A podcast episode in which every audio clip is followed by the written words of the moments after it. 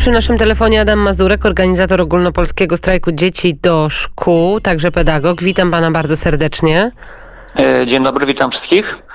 Kolejne obostrzenia są, e, są łagodzone. Minister zdrowia zapowiedział, że dzieci w godzinach 8-16 będą mogły wychodzić na zewnątrz bez opiekuna. Co pan sądzi na ten temat? Jestem zażenowany e, postawą Ministerstwa Zdrowia, tak samo jak Ministerstwa Edukacji Narodowej czy, czy, czy premiera ogólnie polskiego rządu. Uważam, że to już jest totalna e, aberracja, jeżeli minister e, zdrowia e, ma rozporządzać czasem mm, spędzanym przez dzieci na, na świeżym powietrzu. To, to jest taka sytuacja, no, że nie wiem, być może niedługo w Polsce mm, będzie regulowane prawnie to, o której godzinie dzieci powinny jeść śniadanie, albo czy powinny chodzić w czapce, czy bez czapki zimą. Uważam, że to mm, wszystko świadczy o tym, że y, polski rząd tak naprawdę po pierwsze się pogubił w walce z tak zwaną epidemią koronawirusa, a po drugie, że tak naprawdę nie chce, nie chce dobra y, polskich dzieci, bo to, że polskim dzieciom odebrano ferie, to jest y, jedna rzecz, normalne ferie, a teraz się je próbuje częściowo na ostatnią chwilę przywrócić, to jest, to jest jedna rzecz. A dużo ważniejsza rzecz jest taka, że ponownie e, e, od mniej więcej w połowie października e, zamknięto szkoły i odebrano uczniom edukację, rozwój i wychowanie. To jest temat numer jeden, który, który bardzo nas niepokoi. To są bardzo ważne rzeczy, ale jak pan patrzy w przyszłość, bo do 17 stycznia raczej nie mm, zakładamy, że coś może się zmienić. No, niestety e, patrzę bardzo pesymistycznie w przyszłość. Mm, e, niestety Ministerstwo Edukacji Narodowej już wielokrotnie okłamało e, polskich uczniów, polskich rodziców, a nawet nauczycieli. 5 mm, października minister Piątkowski mówił o tym, że szkoły odpowiadają za jedynie 2 lub 2,5% zakażeń na koronawirusa i nie są żadnym poważnym e, źródłem mm, zakażeń. I e, nawet MEN tego samego dnia wydał komunikat, e, oświadczenie, z którego wynikało, że nie planuje ponownego zamykania wszystkich szkół w Polsce. Ministerstwo Edukacji Narodowej zapewniało wówczas, że że spekulacje medialne na temat tego, jakoby ponownie miały być zamknięte szkoły w Polsce, są po prostu fake newsem. Tymczasem dwa tygodnie później Ministerstwo Edukacji Narodowej, polski rząd ponownie zamknęły e, polskie szkoły. Oczywiście wcześniej były zamknięte uczelnie. E, niestety aktualnie e, Polska jest praktycznie jedynym krajem w Unii Europejskiej, gdzie wszystkie szkoły i uczelnie są zamknięte z powodu epidemii koronawirusa. I powiem Pani zupełnie szczerze, że wydaje mi się, że polskie uczelnie i szkoły nie będą już otwarte do końca tego roku szkolnego, czyli stracimy tak naprawdę kolejny rok szkolny. Mało tego, ja uważam, że rząd robi wszystko, aby tak naprawdę stopniowo zlikwidować edukację, edukację stacjonarną. I wszystko zmierza, zmierza w tym kierunku. Praktycznie mm, do każdej szkoły e, wszedł już amerykański gigant cyfrowy.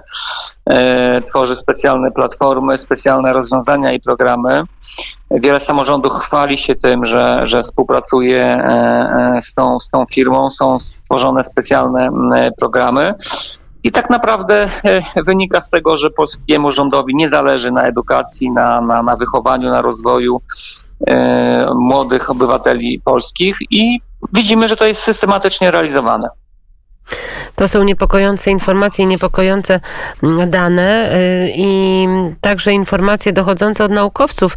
Czy pan się też spotkał z tym pojęciem zespół stresu elektronicznego? Tak, jak najbardziej e, spotkałem się z tym e, określeniem.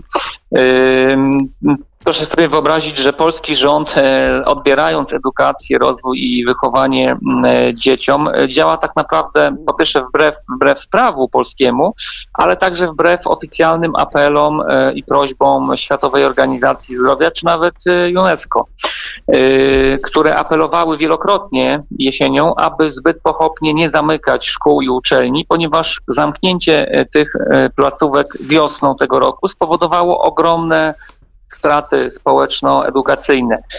Niedawno pojawił się też taki artykuł w British Medical żurnal w czasopismie naukowym brytyjskim renomowanym, że e, zamykanie szkół, wprowadzanie lockdownów, e, wprowadzanie izolacji społecznej na szeroką skalę doprowadziło do, doprowadzi do największego kryzysu e, zdrowia psychicznego od czasów II wojny światowej. W samej tylko Wielkiej Brytanii, w której szkoły działają normalnie od tego roku szkolnego i mimo, że tam jest sytuacja epidemiologiczna jest dużo gorsza niż w Polsce, dalej działają, szacuje się, że około półtora miliona dzieci e, będzie miało poważne e, problemy psychiczne w związku między innymi z zamykaniem szkół. Tymczasem no, Polskie Ministerstwo Edukacji Narodowej, premier, Ministerstwo Zdrowia kompletnie tego nie widzą, nie dostrzegają tego mm, problemu. I tak jak powiedziałem, wszystko wskazuje na to, że musimy się pożegnać ze stacjonarną szkołą i nie wierzę już w żadne zapewnienia i obietnice menu czy, czy premiera, że dzieci wrócą w tym roku szkolnym do szkoły. Zobaczymy, jak to wszystko będzie wyglądało e, w praktyce, ale jeszcze spójrzmy na dane, bo w Niemczech e, na 26 tysiącach dzieci wykonano e, różnego rodzaju badania i mm, dotyczyły one przede wszystkim noszenia maseczek przez dzieci i młodzież w wieku 0-18 lat i drażliwość dzieci 60% wyniosła, zwiększona oczywiście bóle głowy 53%, trudności z koncentracją koncentracją 49%, złe samopoczucie 42%, problemy z uczeniem się 38%, zmęczenie 36%, a nawet omdlenia 20%. Czyli im starsze dzieci czy młodzież, tym gorsza była tolerancja e, maseczek. Y, słyszałem o tych badaniach. Y, między innymi dlatego 14 mm, grudnia y, zorganizowaliśmy akcję zdjęciową pod tytułem Chcę do szkoły bez kagańca. Udało nam się zgromadzić grupki dzieci w około 50 miastach w Polsce. Dzieci, które symbolicznie stanęły pod szkołami, kuratoriami oświaty, urzędami miasta, właśnie z transparentami z tym hasłem Chcę do szkoły bez kagańca. Ta akcja odbyła, odbiła się dosyć e, szerokim echem e, w, mediach, co mnie bardzo cieszy. W międzyczasie też zawiadomiliśmy prokuraturę krajową o możliwości popełnienia przestępstwa przez premiera Mateusza Morawieckiego, ministra Przemysława Czanka i ministra Dariusza Piątkowskiego. Chodzi tutaj o artykuł 231 kodeksu karnego, który mówi o niedopełnieniu obowiązków przez funkcjonariuszy publicznych. Bo naszym zdaniem zamykanie szkół, odbieranie dzieciom e, edukacji, opieki i wychowania przez tych urzędników państwowych jest niedopełnieniem e, formalności, niedopełnieniem swoich mm, swoich obowiązków.